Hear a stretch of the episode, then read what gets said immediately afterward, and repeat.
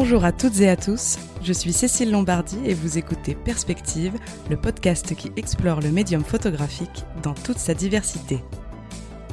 À chaque épisode, sa rencontre et avec elle une nouvelle réflexion sur la photographie et la façon dont elle impacte notre rapport au réel et modèle nos sociétés. Dans ce nouvel épisode, je rencontre Camille Lévesque, une artiste qui mêle la photographie au collage, à la vidéo et à l'installation pour questionner l'identité et le rôle de la mémoire individuelle et collective. Plaçant souvent la famille au centre de sa réflexion, elle livre un travail personnel et incantatoire en nous invitant à réfléchir sur l'importance de l'histoire dans la construction de notre réalité. Après des études d'art et de littérature, elle s'initie en autodidacte à la technique photographique, notamment argentique. Elle a travaillé et vécu en France, au Kurdistan, en Arménie et aux États-Unis, se servant du médium au fil de ses voyages pour explorer les thématiques qui lui sont chères. Elle a récemment exposé à Tbilissi, en Géorgie, à Istanbul, mais aussi à Amsterdam, Dublin, Rome ou encore Montréal. Ensemble, nous allons parler du collectif hors norme dont elle est à l'origine, collectif dont je vous laisse découvrir la singularité dans quelques minutes. Nous discuterons également de son travail autour de la thématique de la mythologie familiale, du rôle social de la photographie familiale mais aussi des conditions de travail d'un artiste aujourd'hui. Bonjour Camille. Bonjour. Pourrais-tu commencer par nous décrire ton travail en quelques phrases? Alors en quelques phrases, c'est dur. Euh, je vais essayer de synthétiser. Euh, mon travail est vraiment euh, un travail de plasticienne, je dirais, d'artiste visuel. On n'a pas vraiment cet équivalent en français, mais vraiment de, de pratique multiforme, protéiforme au centre duquel la, photo est euh, l'épine dorsale, mais vraiment la photo au final est accessoire euh, dans, la présentation finale de mon travail. Je travaille beaucoup sous forme d'installation, je travaille avec le son, la vidéo et beaucoup d'archives euh, également. Donc les thématiques que j'approche le plus, c'est la mémoire, l'identité, la réalité et la fiction et la mythologie familiale. Très bien, on reviendra d'ailleurs sur cette thématique de la mythologie familiale, mais je voudrais d'abord parler du collectif Live Wild dont j'ai fait le teasing en introduction. Le collectif Live Wild, ou littéralement Vivre sauvagement, est un collectif que tu as fondé en 2014, composé de sept artistes féminines aux histoires, personnalités et origines différentes. Ces femmes ont toute une sensibilité artistique qui leur est propre, réunie euh, autour de la thématique forte de la mémoire et de son effacement progressif. Alors rien d'inhabituel jusque-là que de se réunir entre artistes pour proposer des travaux communs. Là où tu as réussi quelque chose de singulier, c'est que tu as révélé plusieurs années plus tard que de ce collectif, une seule personne était réelle, c'était toi. Tu as créé toutes les autres artistes, empruntant les noms et histoires de plusieurs générations de femmes de ta famille. Est-ce que tu pourrais revenir sur la création de ce collectif et les raisons qui t'ont poussé à lancer un tel projet? Bien sûr.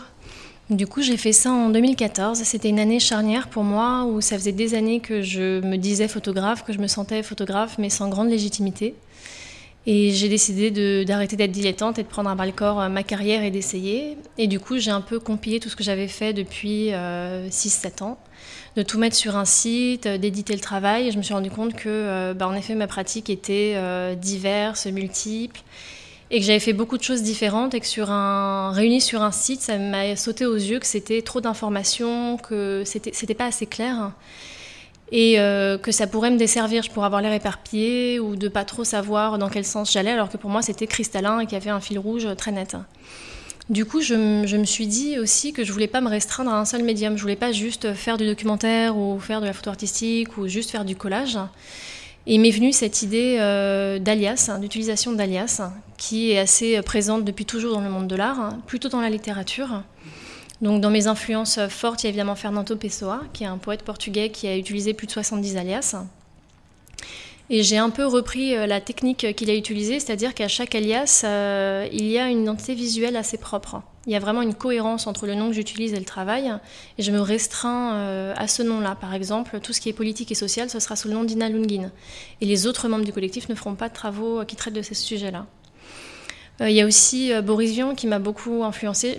les principales inspirations de mon travail sont littéraires. Je pense qu'il faut le préciser. C'est vraiment pas des, références visuelles, sauf pour le cinéma, mais ça reste mineur par rapport à la littérature.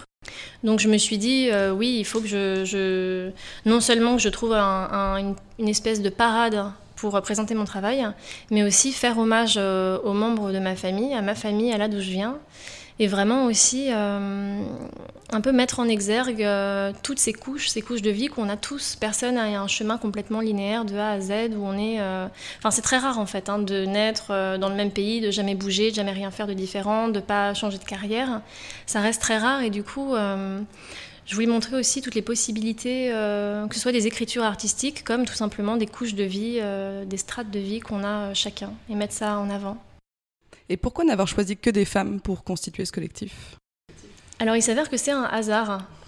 on m'a beaucoup contacté euh, pour parler du féminisme et du fait que c'était bien de faire un collectif que de femmes pour les femmes avec les femmes et en fait pas du tout. Euh, c'est aussi du fait qu'il y ait principalement des femmes dans ma famille. À part mon frère, il n'y a pas vraiment de figure masculine ou d'homme et du coup euh, bah, ça a été finalement pas quelque chose de, volontaire, mais ça a suivi en fait les noms que j'emprunte de mes grand-mères, de mes grandes-tantes, de mes sœurs, hein, qui bah, ne sont que des femmes. Tu as révélé la vérité lors d'une conférence de presse à Unseen à Amsterdam en 2017. Euh, il est du coup assez amusant de lire euh, certaines de tes interviews antérieures à cette date, puisque tu parles du, sens de la communauté, du partage de regards, euh, de ressources que te permet ce collectif. Pourquoi avoir révélé la vérité? Je pense que c'était par fatigue. Euh, c'est vrai que ça, réclamait énormément d'organisation et le monde de la photo est minuscule, je pense qu'on s'en rend pas bien compte. Et à Unseen, c'était assez criant euh, que tout le monde se connaît et que je me suis rendu compte que j'étais dans des soirées, dans des vernissages ou quoi que ce soit avec différentes personnes qui me connaissaient sous différents noms. Donc ça reste amusant. Et ça m'amusait pendant un moment donné. Et puis au final, je me suis dit que non seulement c'était assez éprouvant, en fait, ça devenait carrément une performance. En fait, on était sorti euh, de l'espace digital pour rentrer dans la vraie vie et ça devenait une performance humaine qui me fatiguait, qui me plaisait pas forcément, en fait, comme, euh, usage des, alias. Et par ailleurs, euh, je me suis dit qu'en fait, c'était pas tellement, c'était pas le secret qui faisait que le collectif pouvait être intéressant. C'était pas tellement ça l'aspect le plus important du collectif.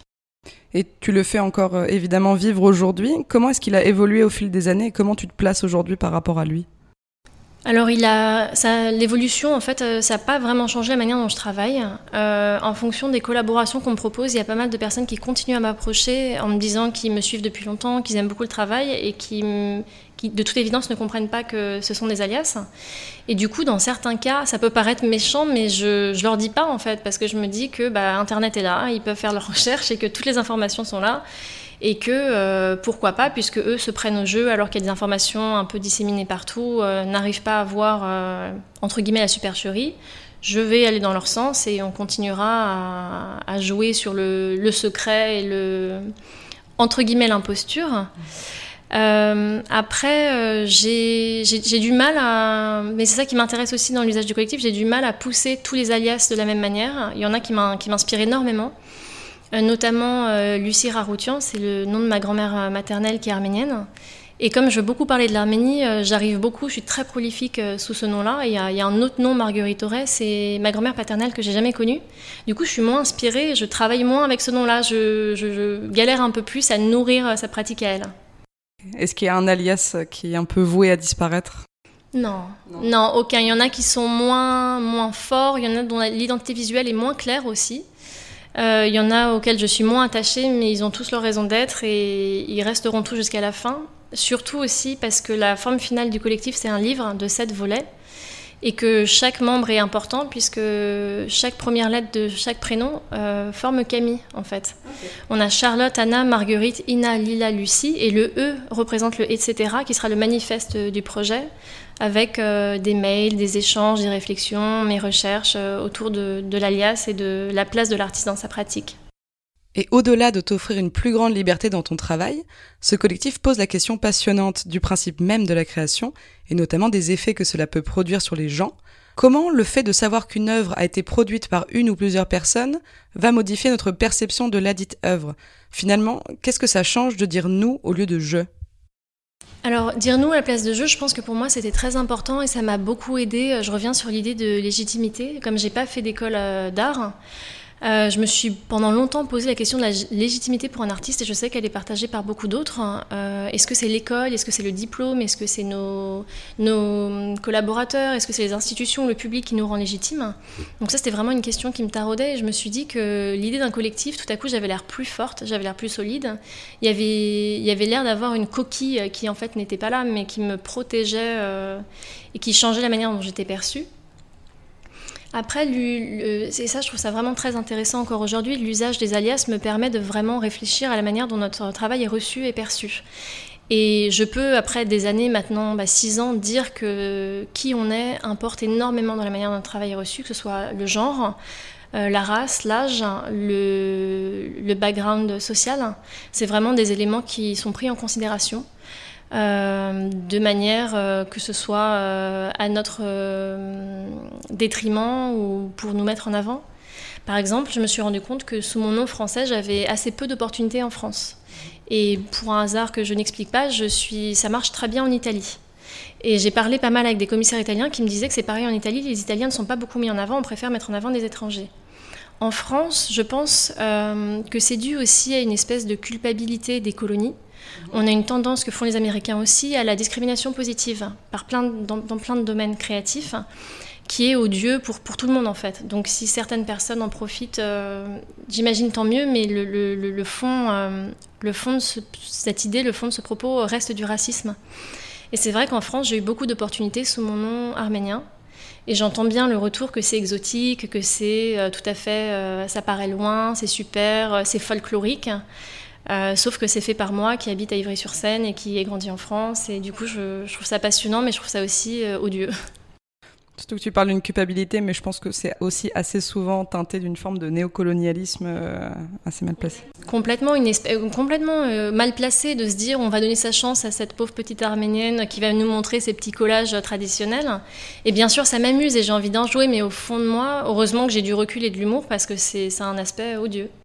Euh, je l'ai évoqué un petit peu en introduction, tu en as également parlé. Ton travail s'articule euh, autour de la photographie, du collage de la vidéo et du coup beaucoup d'installations. J'ai pu lire au détour d'une interview que tu avais abandonné la photographie pendant plusieurs années, euh, un peu désabusé devant sa démocratisation et les conditions difficiles de la profession. Comment a évolué ton rapport à la photo au cours des dernières années? Je pense que mes premiers, ma première approche de la photographie, c'était documentaire. Euh, quand j'avais 20 ans, je travaillais pour l'ONU en Arménie et c'était vraiment, je travaillais sur les réfugiés euh, de la guerre du Karabakh et c'était vraiment purement documentaire. C'est vraiment ça mes débuts avec, euh, avec l'image. Ensuite, j'ai été assistante éditoriale chez Magnum Photo, donc on est encore vraiment dans le documentaire et le reportage et la célébration de l'image comme preuve de ce qui existe, comme preuve de ce qui s'est passé. Il y a eu beaucoup d'années de réflexion que je me suis rendu compte que c'était pas du tout ma manière de voir la photo et que j'aimais pas du tout ces domaines de photographie par ailleurs que je m'y retrouvais pas et que même en tant que public, j'irais jamais voir ces expositions-là, elles m'intéressent pas. Du coup, je me suis vraiment mise à travailler euh, la photographie en fait à contre-pied et comme utilisation, euh, comme en, fait dans la manipulation, l'altération de l'image et pour montrer justement euh, le rapport à la vérité, le rapport au réel, et changer le cours de l'histoire, changer le, cours de mon histoire ou de l'histoire avec de la manipulation d'images. Ce qui est de toute façon euh, des réflexions qu'on se pose tous aujourd'hui, euh, les artistes visuels, vu qu'on est submergé par des photos, on ne sait jamais si c'est vrai, si c'est faux, les fake news, on vit vraiment dans un environnement de plus en plus d'incertitude quant à l'authenticité de ce qu'on nous montre. Et du coup, ça pour un photographe, je trouve ça passionnant. Tu en as parlé un petit peu euh, au début. Est-ce que tu pourrais revenir un peu sur la façon dont tu articules la photographie par rapport aux autres médiums? Alors la photographie pourrait être tout simplement une base de recherche que je présenterai euh, comme ma base de recherche, ce seront des archives que je présenterai en exposition, ou alors ce sera une image que je modifierai euh, pour la, création de la narration de mon projet ou euh, ce sera parfois la pièce centrale euh, de, la série, mais ce sera vraiment euh, plus une manière de voir l'image, mais c'est pas, je ne sais pas si c'est clair ce que je dis, mais pas la finalité de la représentation. Une forme de matière première. Exactement, oui. Alors, j'aimerais maintenant que l'on parle de photographie familiale, car c'est une photo dont les usages et la symbolique ont beaucoup évolué au fil des décennies. En 1965, Pierre Bourdieu a écrit un livre à ce sujet intitulé Un art moyen, dans lequel, à travers une approche sociologique, il décrit l'usage social que faisaient les gens de la photographie à l'époque, et c'était un usage très majoritairement restreint au cadre familial. On faisait des photos de famille, de mariage, des enfants, pour garder des souvenirs, et selon Bourdieu, cela permettait de renforcer le sentiment d'intégration à un groupe, de le revivifier, de réaffirmer son identité et donc son histoire, donc c'était à l'époque une technique privée qui fabriquait des images privées de la vie privée. Qu'est-ce qui a évolué selon toi dans l'usage social de la photographie? A-t-elle été dépossédée de son pouvoir d'évocation maintenant que n'importe qui peut produire des images en permanence? Alors je pense pas que ça ait fondamentalement évolué. Euh, vraiment, la grande différence, c'est l'arrivée du digital. Il faut dire aussi que ça se voit dans les archives. Les personnes, euh, jusqu'aux années 70, les personnes qui se prenaient en photo, qui avaient vraiment une grosse archive familiale de photos, c'est des personnes avec certains moyens, parce que ça coûtait cher d'avoir un appareil photo, le développement des pellicules coûtait cher, donc c'était pas euh, la classe moyenne nécessairement qui prenait des photos, qui archivait son histoire. Ce qui a vraiment changé, c'est le digital. On prend maintenant beaucoup de photos de famille sont faites au téléphone. Euh, c'est des photos toutes les deux minutes. On prend en photo n'importe quoi. Euh, oui, voilà, n'importe quel moment de la vie, alors qu'avant c'était vraiment limité au mariage, au baptême, à l'anniversaire, à, Noël, euh, vraiment des moments extrêmement précis, assez rares au final, c'était deux, trois fois par an. du coup, il y avait aussi le contexte, tout le monde était habillé d'une certaine manière, c'était vraiment une représentation d'un moment très précis.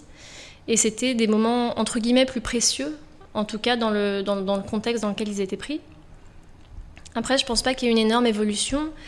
Euh, en fait, on continue à, prendre des photos euh, entre guillemets de la même manière, on, fait les mêmes poses. Et ça qui est incroyable, c'est que j'ai une archive qui euh, s'étend sur tous les continents, des années, je dirais 20, 30, aux années 90, parce qu'après ça m'intéresse moins visuellement. Et on voit exactement les mêmes, euh, les mêmes postures, les mêmes euh, moments, les mêmes angles. C'est incroyable. On voit vraiment une espèce de, fil rouge euh, international dans la manière de documenter sa vie, dans les moments où on documente sa vie. Mais du coup, je trouve, ça questionne aussi énormément l'authenticité avec laquelle on fait cette démarche. Est-ce qu'on documente notre vie pour nous ou pour les autres? Est-ce que c'est pour se souvenir? Si c'est pour se souvenir, pourquoi est-ce qu'on a besoin de se souvenir de ce moment? Est-ce qu'on pense l'oublier? Et où est-ce que c'est pour montrer aux autres? C'est vraiment euh, la photographie familiale, c'est vraiment une archive très riche, mais c'est aussi euh, très intéressant d'un point de vue sociologique euh, quant aux raisons pour lesquelles on documente nos vies et le public pour qui on le fait réellement. On en arrive maintenant à un sujet que je voulais vraiment évoquer avec toi, qui est cet emploi du terme de mythologie familiale que tu utilises pour qualifier tes sujets d'études. C'est une expression assez étonnante car étymologiquement ça désigne un récit fabuleux qui met en scène des êtres surnaturels à forte symbolique, alors que justement on vient de dire que la photographie familiale était tout ce qui avait de plus banal et de plus légitime, quelle que soit notre culture et notre condition sociale. Est-ce que tu peux nous expliquer ce que tu entends par ce terme? Alors déjà, je vais rebondir sur ce que tu as dit. Les photos familiales sont ce qui est le plus banal possible, mais la famille elle-même n'est pas banale. Il faut aussi pointer du doigt le fait que ce qu'on prend en photo, c'est ce qu'on veut montrer on montre pas, on prend pas en photo un mari qui frappe sa femme ou un enfant qui, est agressé ou la solitude. C'est vraiment le, petit morceau euh, hors de l'eau de l'iceberg qu'on montre. Je pense que toutes les familles se ressemblent euh, en ça qu'elles sont pas banales. Il y a des secrets de famille, il y a des drames, il y a des des ramifications quasi politiques entre les différents membres de famille. Euh, les sensibilités sont. On réagit pas du tout avec sa famille comme on réagit avec le reste du monde. Et on se construit par rapport à sa famille. Pour moi, ce terme, il est vraiment euh, réfléchi et légitime, euh, dans le sens où mon histoire familiale est assez complexe et vient aussi d'un traumatisme familial du génocide arménien. On a été élevé par ma grand-mère maternelle. Et du coup, on a vraiment grandi avec des récits, des récits historiques, mais des récits qui euh, ressemblaient pour un enfant à des récits euh, de contes. On nous parlait de familles qui a fui en calèche à travers la neige. Enfin, c'était des choses qui étaient très imagées, euh, très sur irréelles pour un enfant qui est né à Paris. Et vraiment rocambolesque, il y a quand même la fuite, il y a eu plusieurs fuites, il y avait des histoires de personnes qui sont mortes dans des conditions tragiques. Euh, des membres de famille dont on ne connaît pas le nom, euh, enfin vraiment plein de choses comme ça. Donc ça crée un fantasme total. Ça met ces récits sur un piédestal. Euh, et oui, entre le fantasme et le, la, culpabilité, je travaille beaucoup sur le poids de la culpabilité pour les descendants, que ce soit bon, de génocide ou de colonie ou de l'esclavage. je, je, crois beaucoup en cette transmission du trauma et du coup, vraiment, cette idée de mythologie, c'est aussi un, regard sur la douleur transmise, sur euh, tout, cet aspect fantasmagorique euh, du récit familial, avec les mensonges, les trous euh, les, dans, dans, les histoires, les choses qui collent pas, et la manière dont on reconstruit soi-même ce récit plus tard, et dont on le perçoit adulte entre le fantasme et la réalité. Tu as travaillé pendant cinq ans sur un projet que tu as nommé In Search of the Father et qui a trouvé sa consécration dans un livre euh, où tu explores la figure paternelle, son absence, son rôle, sa symbolique. Tu représentes les différents visages du père sans imposer de jugement ou de représentation. Nos auditeurs et auditrices pourront évidemment retrouver quelques images sur le compte Instagram. Peux-tu nous parler de ce projet et de la façon dont tu as cherché à traduire visuellement cette recherche du père? Alors c'est un projet en effet assez long, donc que j'ai commencé fin 2014 et qui, comme beaucoup de mes projets, a démarré euh, d'un point de vue euh, individuel pour euh, finalement au fil des années avoir une échelle plutôt collective. Je, je, me questionnais par rapport à ma propre recherche du père. Qu'est-ce qu'une figure paternelle? Qu'est-ce qu'un père Ayant moi-même vécu l'absence du père? Et vraiment, je voulais essayer de travailler sur ces représentations, que ce soit justement en commençant par la photographie familiale, encore une fois, parce que je n'avais pas vu euh, nécessairement beaucoup de photos de mon père, ou alors il était coupé des photos, donc c'était vraiment toutes ces symboliques euh, très fortes liées à l'image. Et finalement, au fil des ans, je me suis, je suis passée sur le père des autres, euh, le patriarcat aussi, le père de, la nation, évidemment, en passant par Joseph Staline, qui est un symbole évident euh, mais vraiment aussi comment est représenté le père dans différentes cultures, quel est son rôle. Euh, du coup, en fait, c'est une question qui au départ était toute, euh, pas anodine, mais toute simple en fait, qui s'est transformée en une recherche sociologique, psychologique et philosophique sur des années sur même les rapports en fait de genre dans la famille, la construction de la famille, sortir de la famille nucléaire, parce que qu'en est-il du père dans un couple homosexuel féminin ou masculin, dans les familles avec trois parents, dans les familles recomposées? Enfin, il y a différents. Aujourd'hui, on met quand même en avant, Dieu merci, d'autres formats familiaux que la famille nucléaire. Euh, on évolue beaucoup sur ces points-là. Et du coup, qu'en est-il de cette caricature euh, genrée du père, de la mère et de ces représentations-là dans la famille? Du coup, c'est beaucoup d'archives, beaucoup de photos familiales que j'ai trouvées euh, au fil des ans, beaucoup de publicités, énormément. Les pères représentés dans les pubs, dans les magazines, pas mal de vidéos et euh, oui d'archives vidéo euh, de Staline, de différents patriarches et le père aussi dans la religion. Et pourquoi avoir voulu faire de ce projet un livre? Je pense que j'envisage, pas malheureusement, mais tous mes projets sous forme de livre. C'est vrai que c'est un objet qui fait sens pour moi qui, euh, qui finalise aussi beaucoup les projets. J'ai beaucoup de mal à finir, j'ai beaucoup de mal à dire euh, c'est la dernière photo, c'est le dernier texte, euh, on peut avancer. Je ne sais pas pourquoi, c'est vraiment une difficulté pour moi. Et le livre permet ça, bien qu'en disant ça, je pourrais revenir sur un livre quatre ans après en me disant il faut le reprendre, il y a des choses à ajouter. Je pense aussi que c'est lié au fait que ça ait pris tant d'années et qu'il y a eu différentes, différentes approches. Du coup, pour moi, je le voyais vraiment comme un, chapitrage assez facile. Donc c'est un livre qui est réparti entre quatre chapitres et une douzaine de sous-chapitres. Je reviens à ta question précédente. Tu évoquais ton travail d'archive, de collecte de photographies qui ne t'appartenaient pas. Est-ce que tu pourrais nous expliquer comment s'opère cette sélection? Qu'est-ce qui va te donner envie d'inclure tel ou tel visuel dans tes projets? Alors je pense que le premier élément, ce sera la pertinence par rapport au sujet sur lequel je travaille. Ensuite, il y aura évidemment un aspect esthétique qui sera beaucoup plus frappant qu'avec mon propre travail une photo va me plaire. Il y a des photos qui sont dans le livre et qui sont justifiées parce que là, je trouve la photo incroyable. C'est vraiment des belles images de moments de famille qui, sont de familles complètement inconnues. Euh, donc vraiment oui, cette pertinence, l'esthétique et puis euh, la cohérence au sein d'un corps de travail plus large.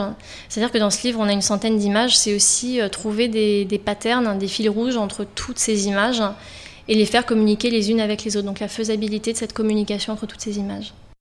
Ta dernière exposition s'appelait Summit Meeting. Elle prenait place à Tbilissi en Géorgie et explorait ta relation avec l'Arménie et la relation mélancolique qui lie une communauté à son héritage historique. Comment ton art te permet-il de renouer avec tes origines et plus largement de réfléchir à cette tendance qu'ont les communautés à ériger leur passé en véritable mythologie? Alors, ça me permet de renouer avec le passé déjà parce que je travaille avec pas mal d'archives euh, donc malheureusement pas mon archive, encore une fois dans ma famille la photo est cachée, tabou et inaccessible, mais avec les archives des autres. Et c'est une manière pour moi de vraiment euh, continuer à transmettre cette origine, donc de mettre euh, l'Arménie un peu sur le devant de la scène parce que c'est vraiment pas un pays qui est très connu, une culture qui est très connue, où uniquement on parle de génocide, le tremblement de terre, des moments dramatiques. Du coup, c'est vraiment, oui, pour moi, le, oui, c'est cathartique et c'est aussi vraiment une manière de renouer avec ça. Alors, je suis tout à fait d'accord que beaucoup de communautés, déjà, je suis, je vais pas dire que je suis contre le communautarisme, mais le communautarisme me dérange et me fait peur. Par exemple, je ne fais pas du tout partie de la diaspora arménienne, je ne vais pas à des buffets où on parle arménien, on est entre arméniens et on discute du génocide, au contraire. mais c'est vrai qu'en tout cas, je vais parler que de l'Arménie, on est obligé de regarder vers le passé on est coincé dans ce rôle et c'est en ça que je parlais d'héritage du trauma parce que la Turquie, qui a donc euh, commis euh, le, génocide en 1915, n'a toujours pas reconnu ce génocide encore aujourd'hui en 2020. Ça a été reconnu en France seulement en 2001 par ailleurs, donc c'est quand même assez tard hein, vu l'ampleur de la communauté arménienne en France. Donc du fait que la, Turquie ne reconnaisse toujours pas ce génocide et plein d'autres pays euh, par ailleurs, mais surtout eux, ça empêche, ça annihile complètement en fait notre histoire, ça annihile le trauma. Euh, ça, trouble notre identité et c'est vrai qu'on a tendance à beaucoup regarder vers le passé, mais on ne peut pas faire autrement en fait. Donc c'est vrai qu'avec mon travail, j'essaye de, même si je parle en, en, sous-texte du génocide, c'est évident, je n'en parle pas du tout frontalement et c'est toujours, j'ai fait attention à jamais travailler en noir et blanc, à toujours utiliser des visuels extrêmement colorés, presque pop, un peu kitsch, pour montrer que oui, on est en 2020, on est dans un pays occidental, on essaye de montrer des choses, d'avoir une approche joyeuse, euh, ouverte et euh, multiculturelle. Euh, en parlant de, cet héritage. Mais je pense que pour beaucoup de communautés, c'est difficile de ne pas regarder en arrière. Je ne vais pas toutes les citer, mais il y en a beaucoup où c'est compliqué. Il y a, des choses qui ne sont pas encore finies. Il y a des chapitres qui ne sont pas clos et du coup, c'est dur de vraiment, vraiment avancer. Même trois générations après, c'est compliqué. La résonance et la réception de tes œuvres doit être évidemment différente en fonction de tes lieux d'exposition. On va pas recevoir ton travail de la même façon en France euh, qu'en Géorgie, par exemple. Comment ton travail peut être reçu justement par les Arméniens? Alors, c'est vraiment, je suis contente que tu demandes ça. Ça se passe vraiment pas bien avec les Arméniens. Ils comprennent pas du tout mon travail. Euh, je ne sais pas ce, qui fait que j'arrive pas du tout à communiquer, à avec les Arméniens euh, d'Arménie et même souvent la, diaspora. C'est, je sais pas, il y a une non-réception totale de mon travail, une non-compréhension totale de mon travail. Ce qui, je veux pas dire que ça me peine, ça m'étonne et ça me, je sais pas vraiment. Euh, après, je cherche pas à plaire aux Arméniens à, tout prix, mais c'est vrai que ça m'interpelle que ça soit à ce point-là hermétique et l'exposition en Géorgie s'est très bien passée, mais la Géorgie n'est pas du tout euh, comparable à l'Arménie, même si c'est deux pays qui ont beaucoup de similarités. La Géorgie est très ouverte sur le monde. Euh, elle s'est beaucoup occidentalisée, non pas que ce soit une qualité, mais elle est vraiment dans un mélange de tradition géorgienne, tradition orthodoxe, d'influence soviétique évidemment et russe, mais vraiment aussi d'ouverture sur le reste du monde et sur le monde contemporain. C'est pas du tout le cas de l'Arménie. Donc je pense que si les Arméniens m'écoutent, ils vont hurler, mais c'est un pays qui est quand même très fermé, euh, qui est replié sur soi. Il y a deux frontières sur quatre qui sont fermées. C'est un pays qui a cessé le feu avec l'Azerbaïdjan. Euh, la politique est assez tendue. Euh, du coup, y a pas on, ne va pas se mentir, il n'y a pas une ouverture d'esprit euh, phénoménale en Arménie et on n'en est pas au même point d'un point de vue euh, culturel et artistique. Il y a très peu de structures. Et la, vision de l'art, c'est beaucoup de la peinture, de la peinture classique, un peu de sculpture aussi. Du coup, c'est peut-être l'utilisation, les outils que j'utilise qui ne passent pas, ou l'approche que j'utilise qui, ne passe pas. Je sais que les Arméniens euh, en Arménie ont du mal avec euh, la représentation symbolique. L'abricot, la grenade, la montagne, ça leur tape un peu sur le système, euh, même s'ils adorent ces représentations. Je pense que pour eux, il faut dépasser ça, alors que pour la diaspora, c'est entre guillemets tout ce qu'on a. C'est des symboles avec lesquels on a grandi et qui représentent en deux minutes immédiatement notre identité. Quand tu dis que ça ne passe pas, c'est qu'ils sont indifférents de façon générale ou ils sont vraiment hostiles? Indifférents, voire hostiles. Bon, c'est un thermomètre qui est ce qu'il est, hein, mais c'est vrai que je me souviens d'une exposition où il y avait eu pas mal de commentaires euh, sur les réseaux sociaux. Et c'était des insultes, hein. c'était vraiment frontal et c'était c'est un boulot de merde, ça n'est pas du tout représentatif de l'Arménie, euh, comment est-ce que tu oses euh, montrer notre, belle culture euh, de cette manière-là. C'est hideux, enfin bon, c'est hideux, c'est subjectif, on s'en fiche un peu de ce genre de, commentaires, mais c'était vraiment très hostile et c'était vraiment euh, des personnes qui étaient vraiment euh, fâchées et de la manière dont je par la manière dont je représentais l'Arménie en fait. Je m'éloigne maintenant un peu de ton travail en tant que tel pour parler avec toi du métier d'artiste qui est plus que jamais précaire et incertain avec la crise sanitaire. Comment appréhendes-tu l'avenir et l'impact euh, de cette crise sanitaire sur tes conditions et tes opportunités de travail? Alors je pense que même si on a été touché frontalement, on avait une longueur d'avance sur les autres, c'est-à-dire qu'on a toujours vécu dans la précarité. On a toujours dû se battre, on a toujours été précaire, on a un statut qui est abominable. On se bat, euh, c'est une année, enfin tous les photographes se reconnaîtront dans ce que je dis, ou entre l'AGSA, la MDA, l'URSAF, on a une année où c'était euh, un cauchemar. Et du coup, comparé à plein d'autres personnes qui avaient des statuts plus simples ou qui étaient salariés ou même auto-entrepreneurs ou intermittents, on, est tellement habitué à galérer et à, faire preuve de ressources que je pense qu'on a eu une longueur d'avance sur les autres et que même si on a été pris, comme tout le monde, frontalement par la crise, on avait des outils pour y faire face et quelque part, malheureusement, on est un peu habitué. Je pense que beaucoup de choses vont changer. De toute évidence, beaucoup de structures, la culture va. Je ne dis pas que la culture va sauter, mais la culture va pas être le domaine qui va recevoir le plus d'argent en France. On est tous conscients de ça. Il va y avoir des coupures budgétaires. Il y en a déjà, euh, et je pense qu'il y en aura plus l'année prochaine. Je pense que ce qui est un peu alarmant, c'est qu'on voit d'ores et déjà des structures prendre l'excuse de la crise sanitaire pour ne pas rémunérer. La crise sanitaire, a touché tout le monde. Elle a touché les, structures aussi, mais ça a l'air d'être, en tout cas, j'entends euh, les bruits de couloir, on, se rend tous compte que beaucoup d'institutions, beaucoup de magazines sont bien contents d'avoir cette excuse-là pour dire on n'a pas de budget à cause de la crise. Alors que de toute façon, c'était, ils n'étaient pas disposés à, payer et que c'est vraiment la, crise à bon dos, en fait. Donc ça, c'est un peu alarmant parce que ça, a l'air de, se répandre. Après, je pense que euh, je reviens sur cette notion de précarité qu'on vivait déjà. Je vois de plus en plus de, vrais collectifs qui se créent, euh, de lieux, de galeries qui sont tenus par des artistes et une espèce de solidarité, aussi de sororité très forte, mais de solidarité entre nous, où on, en fait le monde de l'art ne marche pas. Tel qu'il est aujourd'hui, il ne marche pas. L'artiste est quand même euh, le maillon charnière de cette ligne et c'est le seul à être négligé, mal rémunéré, mal considéré. Euh, et c'est pas possible. Et je pense qu'on est en train de se rendre compte qu'on peut, euh, entre guillemets, se fédérer. Moi, cette année, je, je me suis radicalisée et syndicalisée. Euh, et ça a été vraiment, ça fait sens cette année de dire bon, bah, je prends un syndicat d'artistes et euh, je me défends, je me bats, je suis vocale. Et je pense que c'est vraiment ce qui va accélérer cette collaboration entre nous tous en tant qu'artistes et trouver des nouvelles manières de gagner de l'argent, de nous présenter, de nous représenter et de travailler en collaboration euh, hors des structures euh, habituelles et qu'on connaissait par avant. Récemment, tu as évoqué via des stories Instagram l'envers du décor de la vie d'artiste en représentant par des diagrammes la proportion de rejets auxquels tu devais faire face lorsque tu envoyais des candidatures pour des bourses, des résidences ou des prix.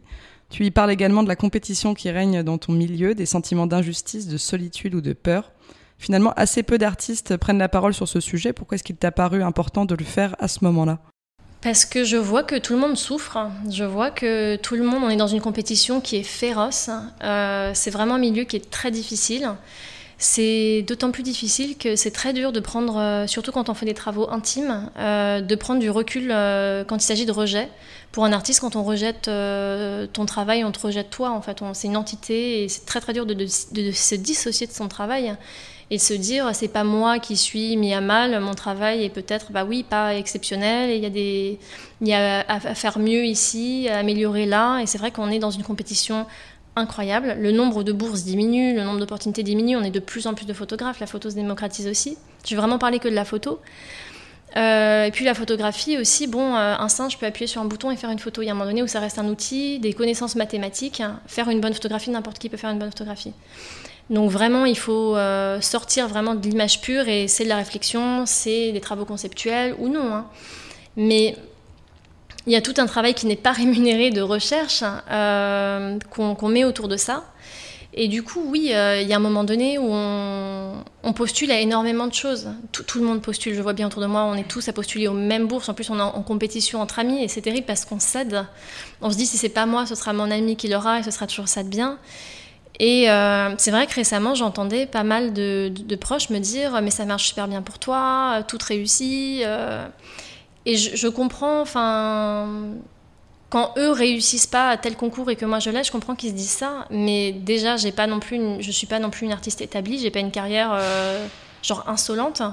Et par ailleurs, oui, il faut remettre en considération aussi la proportion de choses que j'ai par rapport au, nombre de choses auxquelles je postule. Ça, je pense que c'est vraiment important de le remettre dans, le contexte.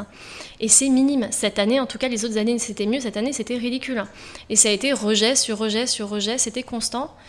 Et du coup, c'est vrai qu'à un moment donné, bah, il y a des jours où ça va et on est motivé, on se dit bon bah c'est pas grave, c'est la prochaine. Et il y, a un moment donné où on n'a pas envie de se lever, on se dit bon bah mon boulot est à chier depuis un an, euh, toutes les portes se ferment, j'ai la flemme de passer par la fenêtre.